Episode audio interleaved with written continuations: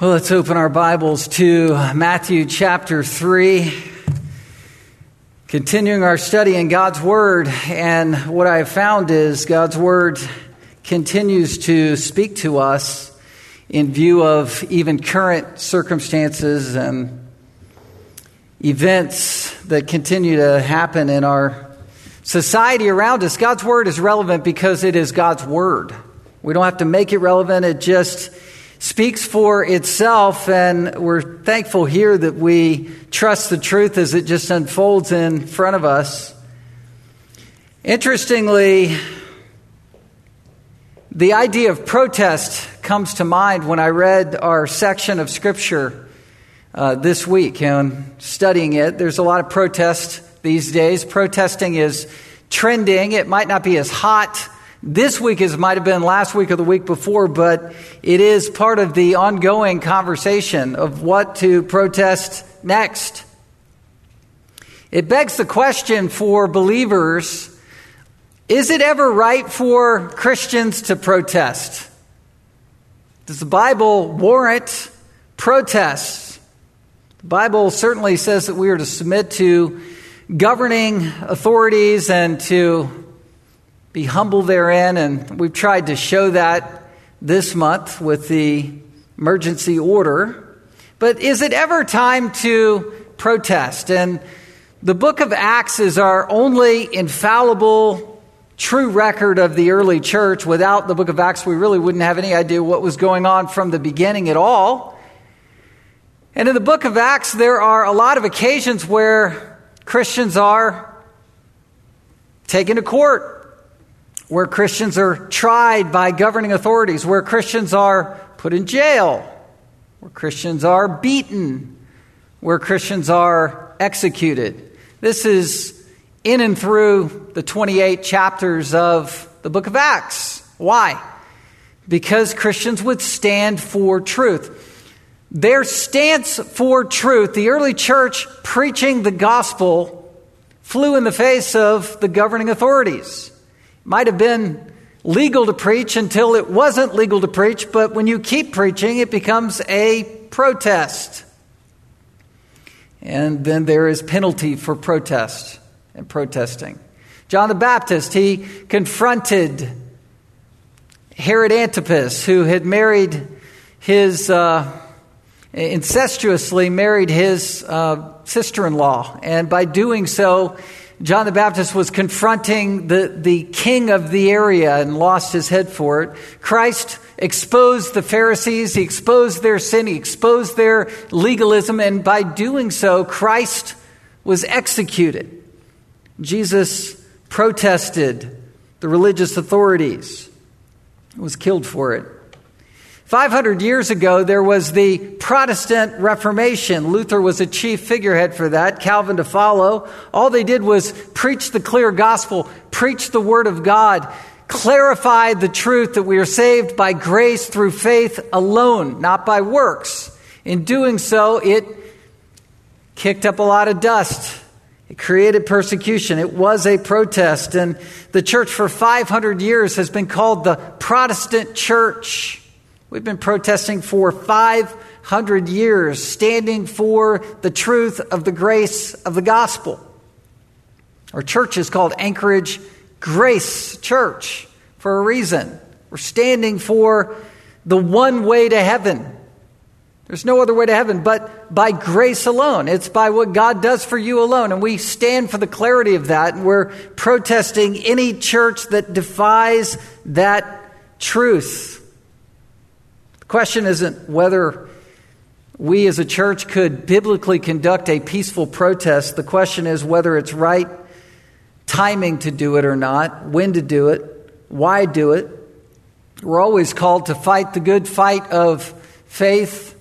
We're always called to Jude 1 3, contend earnestly for the faith, the truth of the gospel. When the truth of the gospel is in jeopardy, when biblical principle is being challenged, it causes the church to ask when it is time to take a stand.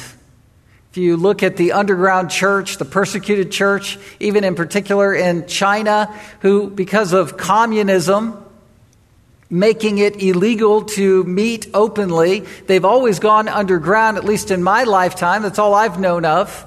That's a protest. That's a protest.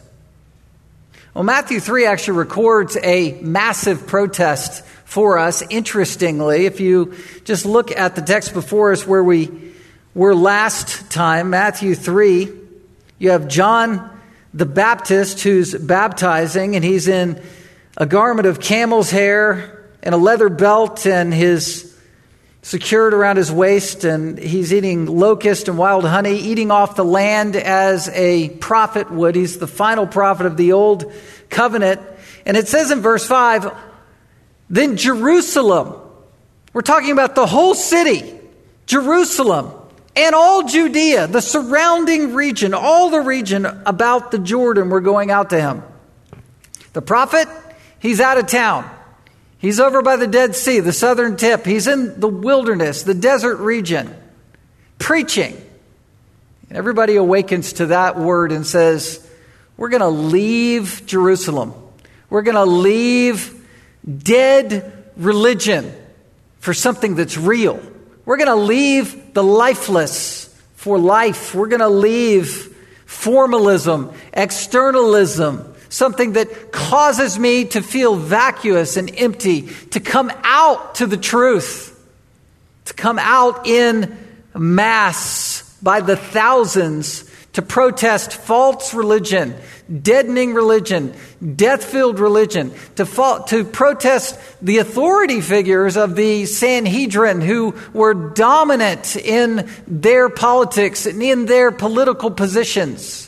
Religion and politics were merged in this theocracy that had been corrupted through the intertestamental period. By the time the 400 years of darkness between the last book of the Bible and the Old Testament, Malachi, to Matthew, the dawning of Christ, this 400 years had, had created all kinds of confusion and corruption within Israelite leadership.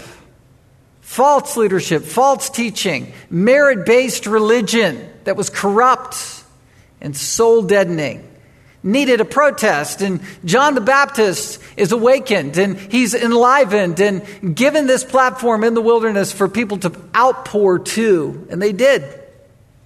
The Sanhedrin was Israel's supreme court. They were made up of 71 members. It was a religion based body, ultimately ruled by the high priest who presided over it. They met every single day except on the Sabbath to hold court and adjudicate what they thought was right or wrong. It's made of Pharisees, Sadducees, chief priests, scribes, dignitaries, and different classes and different parties made up this group of the 71, the Sanhedrin.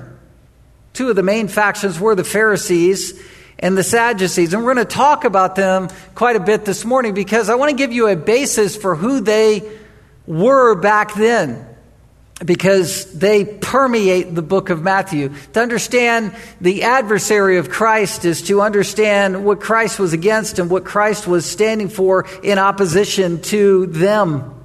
Christ protested the Pharisees and the Sadducees. He was protesting robed religion, external law keeping, and it was exposing what was false for what was true and real and what reached the heart. John's message was one of repentance, saying, Come out and repent. Repent of what? Repent of them. Repent of that. Repent of there. Come out here. Leave there.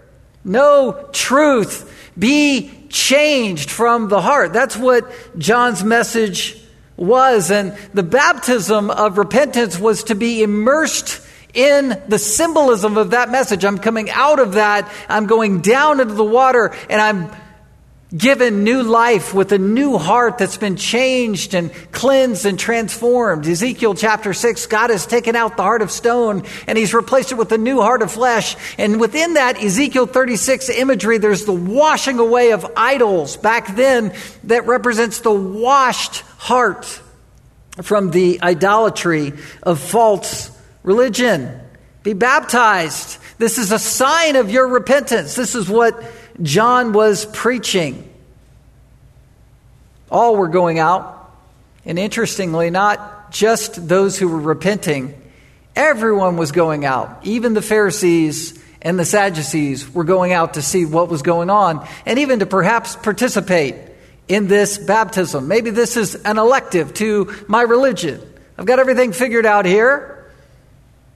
But maybe there's something more out there that I need to add as an elective in addition to what I already believe and know of.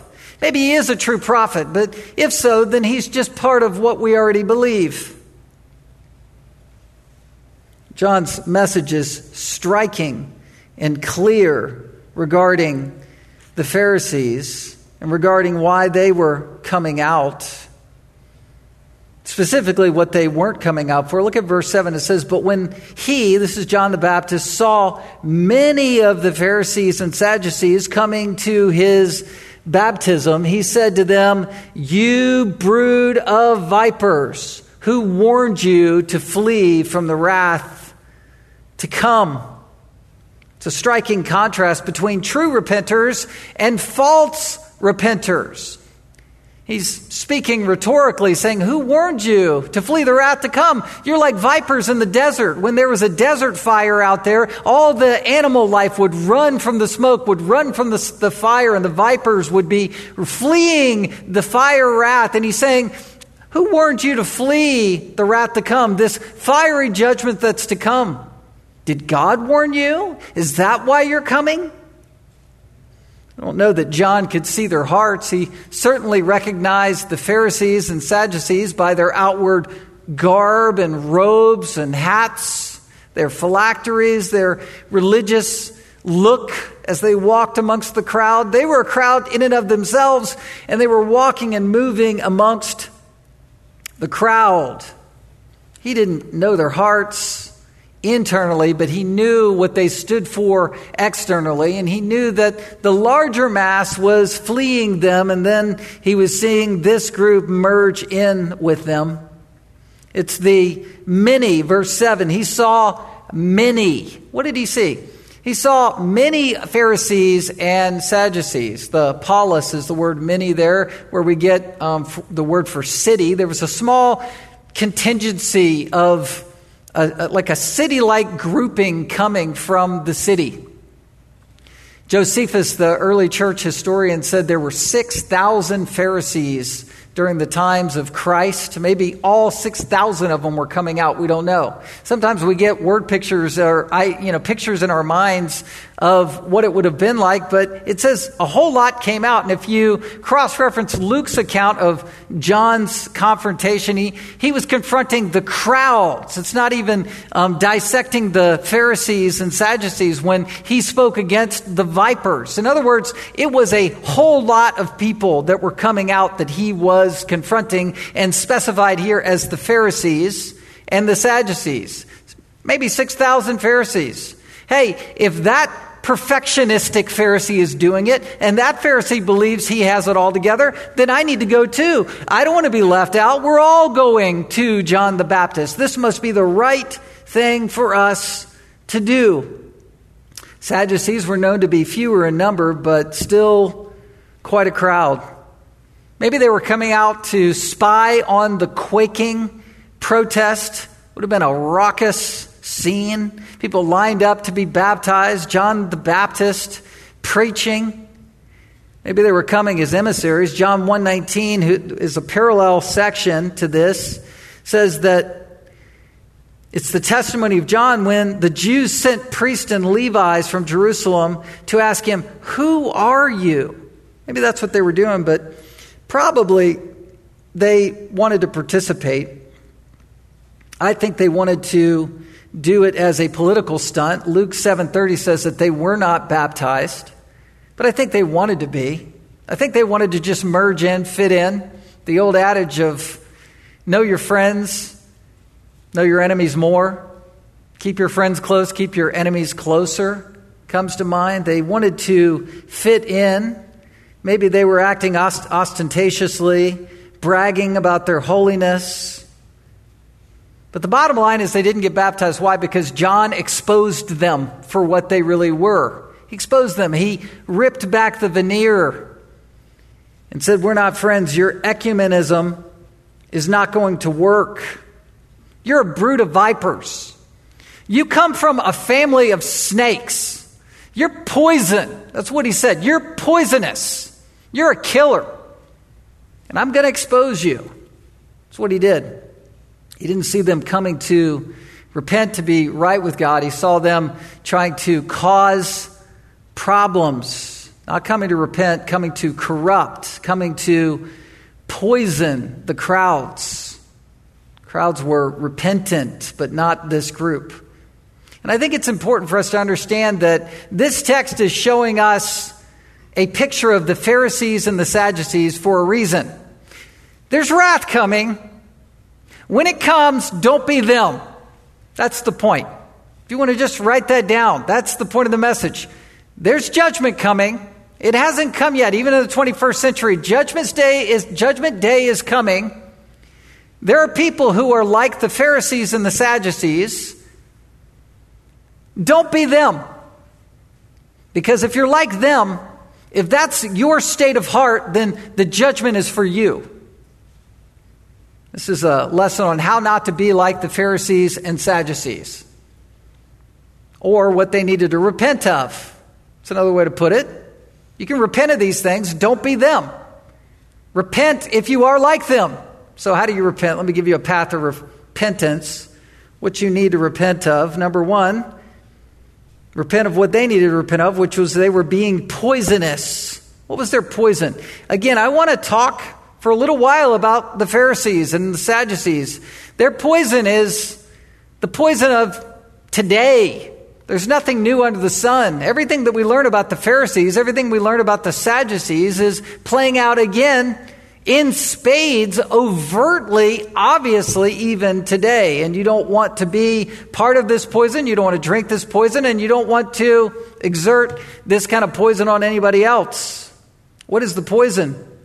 What is so lethal? Well, first, you have the Pharisees and Sadducees, interestingly grouped together with the definite article. They're put together, and biblically, Jesus puts them together. He calls out the scribes and the Pharisees and the Sadducees. He puts them together, but politically and ideologically, or in terms of how they think, the Pharisees could not be any more diametrically opposed to each other.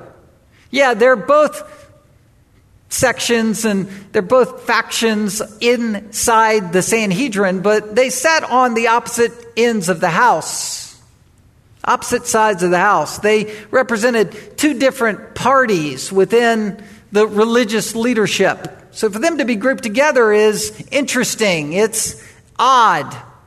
It's an odd coalition. It would take only an attack on Christ to cause people to coalesce who disagreed at the levels that they did an assault on Christ, an assault on the forerunner of Christ. They hadn't even met Christ yet, but they were attacking Christ even though they didn't quite know that or not yet. yet. They, they were attacking a protest. They were attacking gospel truth, and they didn't even really understand all of why they were attacking. They didn't understand why they were coalescing. They didn't understand why they were banding together. Does any of this get your attention? This is what the human heart does when it wants to assault Christ. Hey, we'll lay down our individual preferences and we'll align together to attack the gospel, to attack the truth, and attack, and attack Christ. The Pharisees were law keepers. The Sadducees were liberals. The Pharisees were fastidious law keepers. And the Sadducees were liberals. Now, you need to stretch a little bit in terms of the religious, political elision that's taking place here. Religious leaders in this economy were also political leaders. You have Rome that is kind of overseeing all of this madness, but within their adjudication of their law and their government, they were enforcing old covenant law to their own ends, for their own means, for their own power, for their own pleasure and purposes. That's what the Sanhedrin was. The Sanhedrin was not a godly group of people. They were not almost saved, almost in God, almost following God. They were anti God, anti Christ, anti truth, even though they leveraged law and truth for their own ends and their own means. Ultimately, the Sanhedrin delivered over Christ to be killed. They were anti Christ. The Pharisees and Sadducees were two unique parties within, and the Pharisees were the law keepers using all of the Old Testament to their ends, and they would add in traditions, and they would keep these traditions on equal weight and equal measure with the Old Testament law, and they would enforce these things as an unkeepable, immeasurable standard to keep people under their religious thumb. That's what was going on here. That's who the Pharisees are. The Sadducees are, by contrast, the philosophical gurus of the day. They reach and, reached and represented the aristocratic Israelite upper class. They were the thinkers. They were the thinkers. They were anti supernatural. Does that sound familiar? I mean, they, they named God, but they were anti supernatural. They didn't believe in the resurrection. They didn't believe in a real tactile heaven one day where a real tactile, hands on God would hold you accountable one day. They believed in a new age heaven and a new age ethereal sort of afterlife that is just out there and doesn't really have anything to do with us here and now. They were known to only hold to the Torah, the first five books of the Old Testament. So all of the prophecies of Christ and all those different um, images and pictures of Christ are just ripped away from their Old Testament Bibles. What they held to was the Torah. That's Genesis, Exodus, Leviticus, Numbers, Deuteronomy. That's what they believed. And then they imported all of their intellectualism and all of their philosophies to make out their religion. So you have the Pharisees who are reaching the middle class. They're reaching the, the people um, as, as lay leaders amongst the laity. And they're reaching them with laws, and they, they, have their, they have the herd that's following them with law keeping. We're almost with Pharisaical cult like leadership. Think of a cult leader who's saying, Look, I am your gateway to whether or not you are right with God or not, according to whether or not you're keeping our laws. That's what the Pharisees were doing. And the Sadducees were sitting more in the chair of the elite as the university professor, the intellectual, the, the thinkers of the age that, that used the Bible but ultimately said, you need to bow to the God of yourself. This is secular humanism. There's nothing new under the sun. There's legalism. There's throat clutching legalism that, that keeps people under their thumb. And then there's this ideological Ali Ali Oxenfree deal where just, just be who you are, you know, and, and live for yourself and do whatever you want to do. This sort of anti supernatural malaise is put onto people. The Pharisees, we don't really know. Let's talk about them for just a second more. We don't know exactly where they originated from. Typically, cults, they just come out of nowhere. They were part of uh, perhaps the, the Hasidean people um, pre Christ. 40 years before there were the Maccabean Wars, and there are these Jewish sects, either the Essenes or the Hasideans, that created the Pharisees. Hasidim means pious. Pharisee means separated ones from the Hebrew derivation there. It's separated ones. It's people who believe themselves to be extraordinarily pious and, and self qualified. They were the legalists, they were the ritualists. And they promoted a false teaching and a false gospel that was merit based. If you kept the law good enough, then you are in. If you don't, you're out. The gatekeeper of someone's acceptance is always being satanic, blinding people, and binding their conscience. Many modern um, protests today are cult like. You see people binding people's consciences with guilt and fear that you're guilty if you don't participate. You're, you're guilty if you don't submit to some kind of imposed standard. This is Phariseeism. This is manipulation within our 21st century.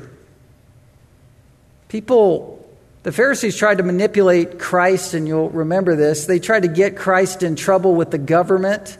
Matthew 22, we'll obviously preach this later. Matthew 22, 15, it says, Then the Pharisees plotted how to entangle him in his words. They wanted to mix him up and mess him up. What they wanted to do was trap Jesus into some kind of supposed tax evasion to get him in trouble with Caesar.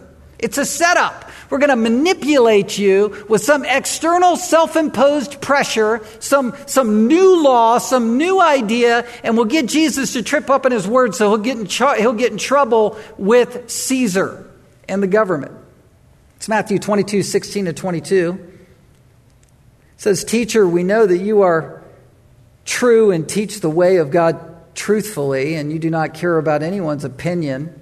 It's all to flatter Jesus. For we know you are not swayed by appearances.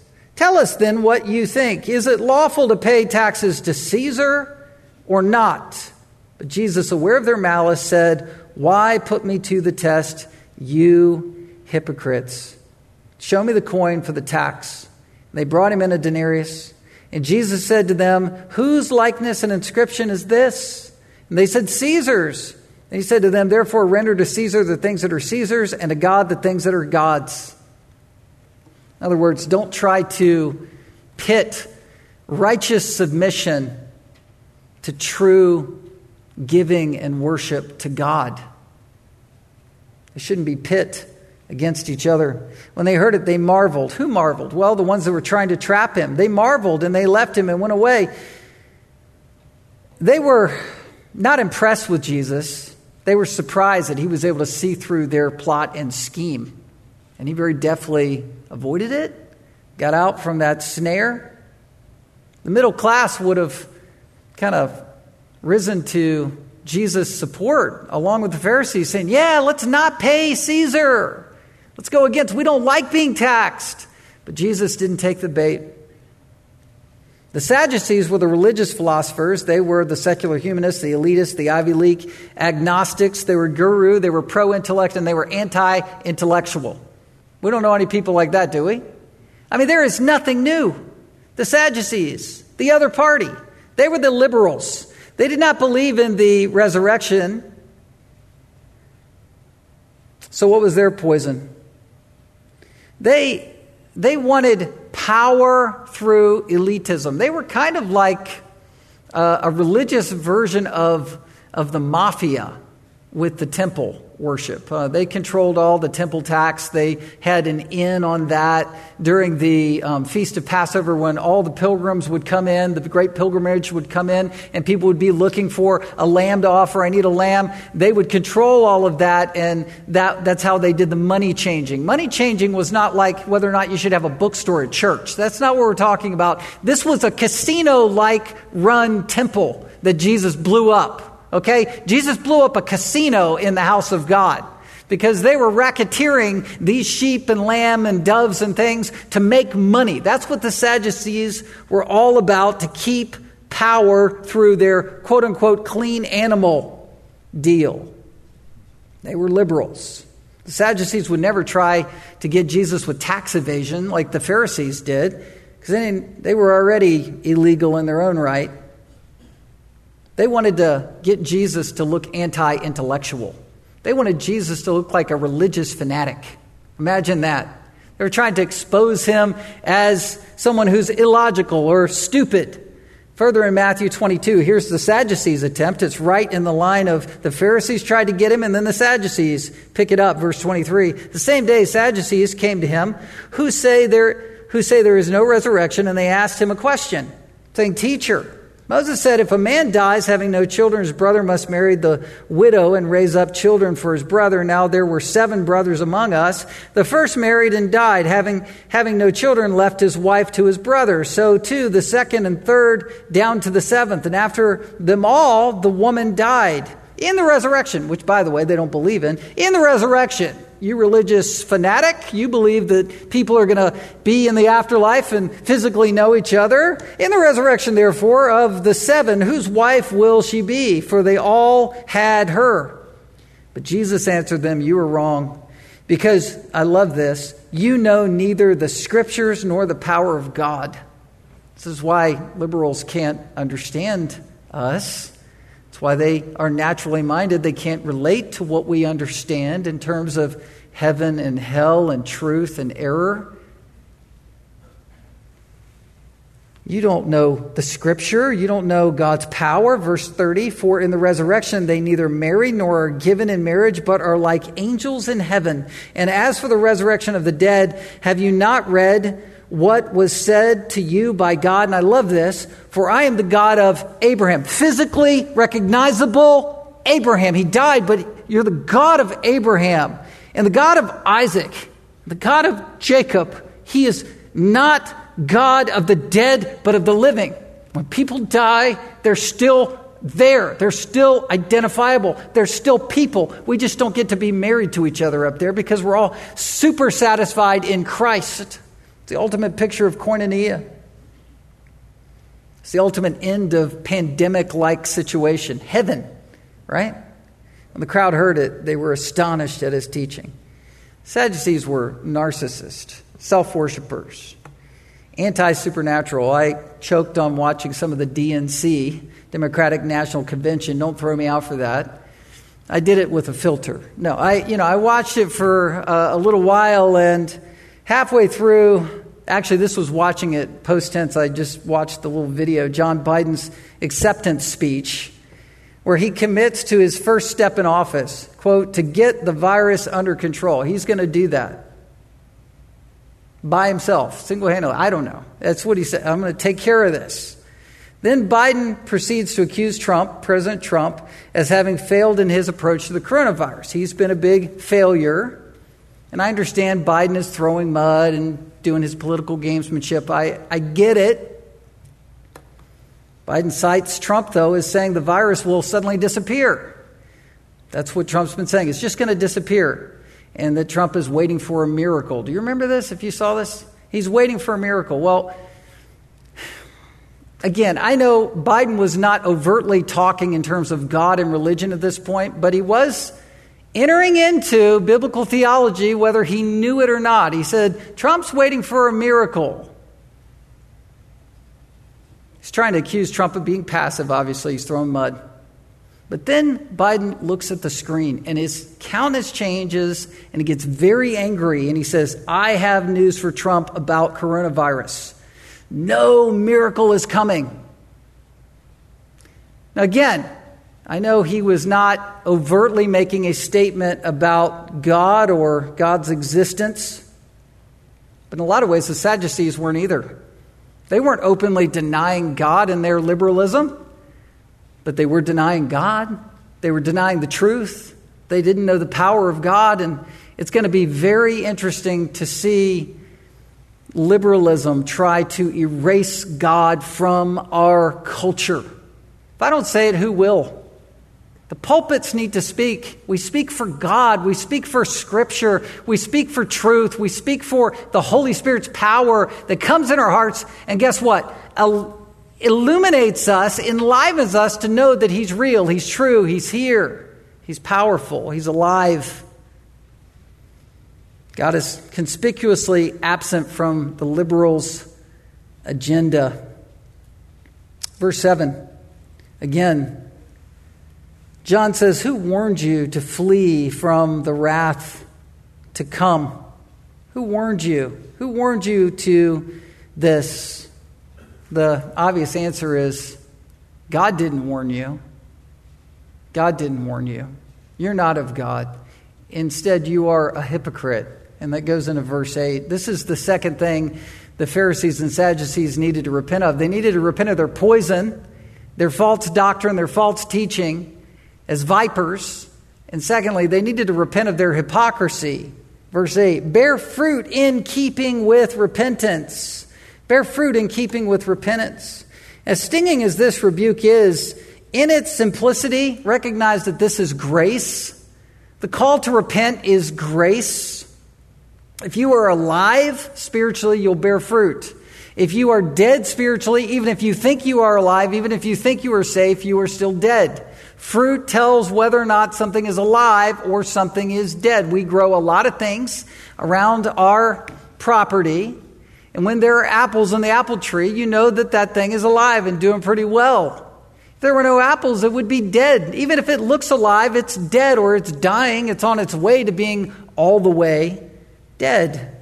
Fruit tells whether something is alive. If somebody is spiritually alive, they're going to manifest the fruit of the Spirit. They're going to have some level of love, some level of life, some level of worship, something, some small level of fruit where they see their sin and they talk about it and repent of it and turn to Christ. Repentance is a message of life, it's not a message of death. It's turning. It was the testimony of 1 Thessalonians 1 9, the Thessalonians who received the apostles and their teaching. And he's, Paul said, How you turn to God from idols to serve the living and true God. It's truth. Acts 3:19 repent and turn again that your sins may be blotted out that they that your sins can be erased how do you deal with the, the issue beneath the issue beneath the issue beneath the issue within our culture and within your life how do you deal with it repentance the antidote to what's wrong is being made right by repentance in Jesus Christ. You believe in Him, you exercise faith, and you repent. It's two sides of the same coin faith and repentance. This is what deals with sin. It's what gives you Christ and His cross to cover it all, to blot it all away. John 15 is that great picture of a vine and branches. You have branches that bear fruit that remain. And then you have dead branches, which one preacher called the Judas Iscariot branch. The Judas branch. He looks like he's alive. He's around the power of God. He's around the teaching of Christ. He's hanging in, and then he's not bearing fruit. He's bearing the fruit, not of the Spirit, but the fruit of the flesh. That's the branch that's torn off, tossed away, and burned in fire. You know, it really takes nothing at all to stand for issues surrounding social justice. You do not have to be alive spiritually to protest for social justice. You don't. And a lot of evangelical Christianity, I think, is inspired by social justice because it lets you off the hook from having to truly be alive spiritually. It sounds radical, but I was watching a video from um, it was probably five, six years ago, the Gospel Coalition, three names of three individuals who were nationally and internationally known evangelical movers and shakers and authors and preachers, two of whom are outright apostate from my perspective. I'm not going to name them. One is on Twitter spouting obscenities, aligning himself with gay pride parades. He's left his wife, left his ministry.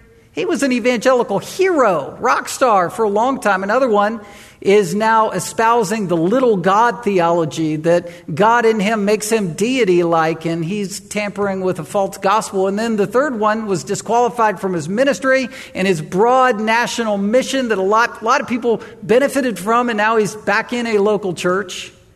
I'm thankful for that, I guess. I guess.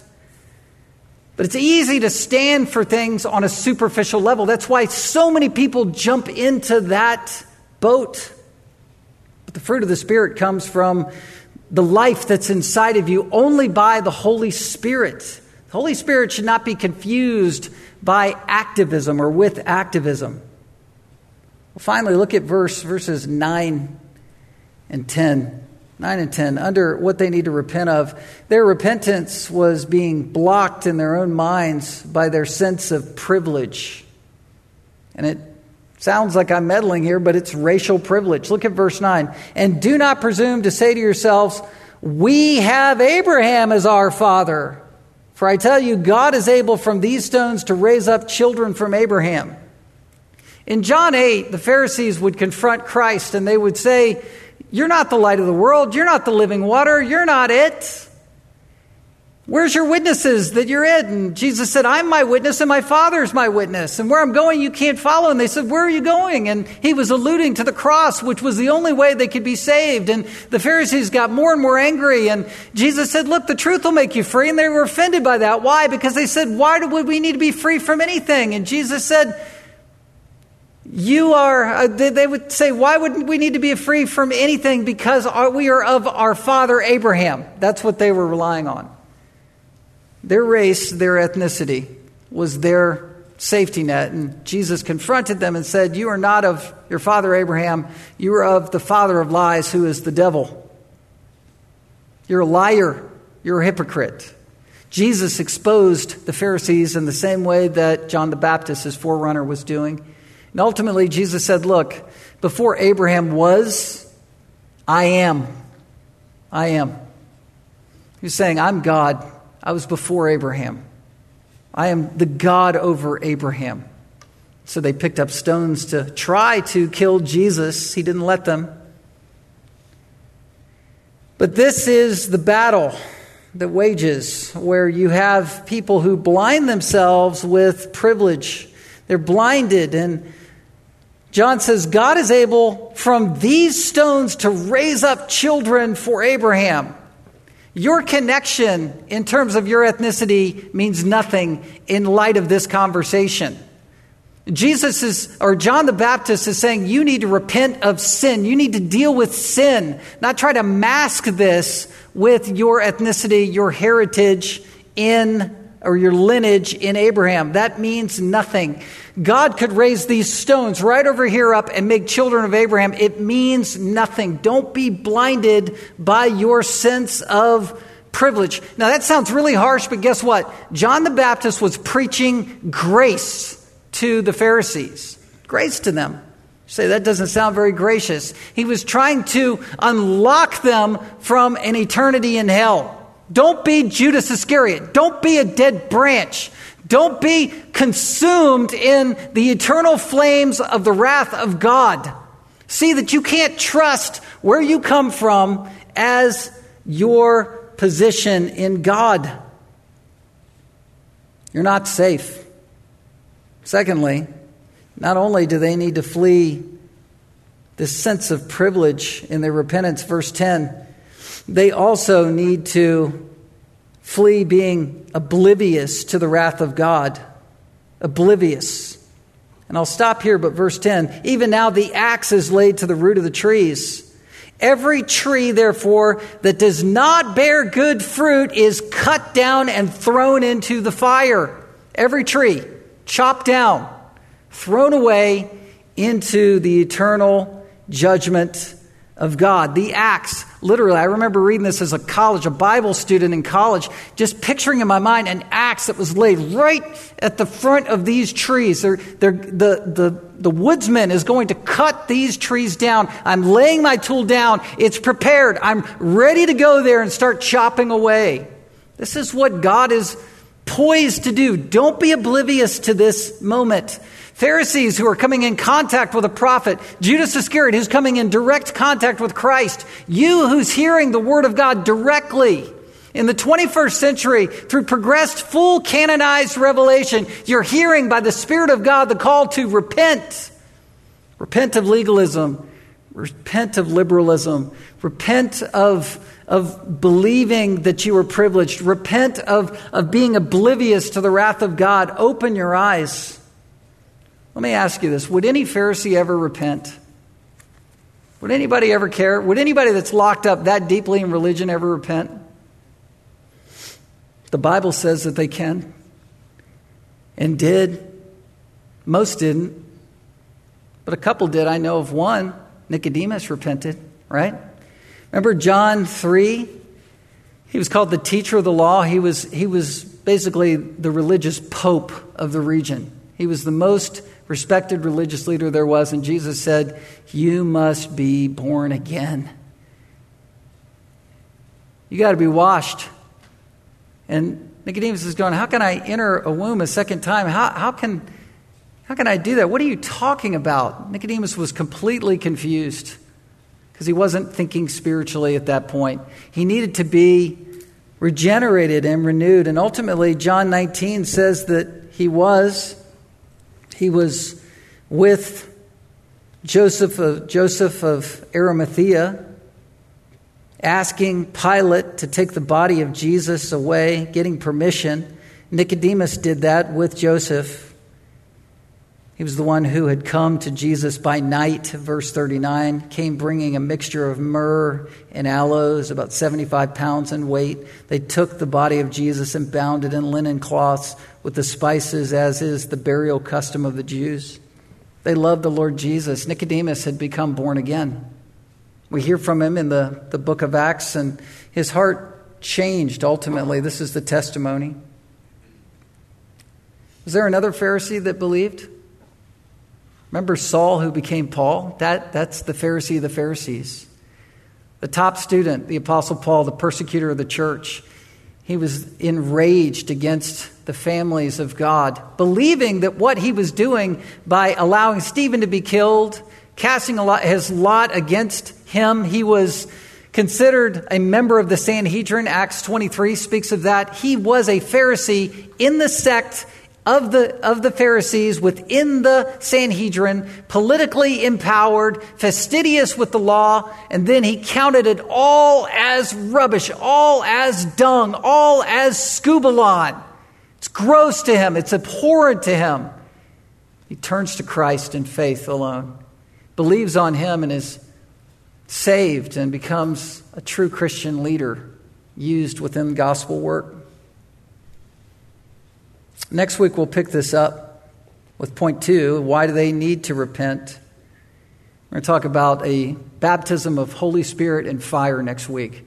So hopefully, you'll tune in for one last live stream before we all come back the week after next. But we're plotting in Scripture, and hopefully, this is relevant to you. I know Scripture is always relevant, it's always true, and it's always truth. And I hope our minds have been washed with the Word together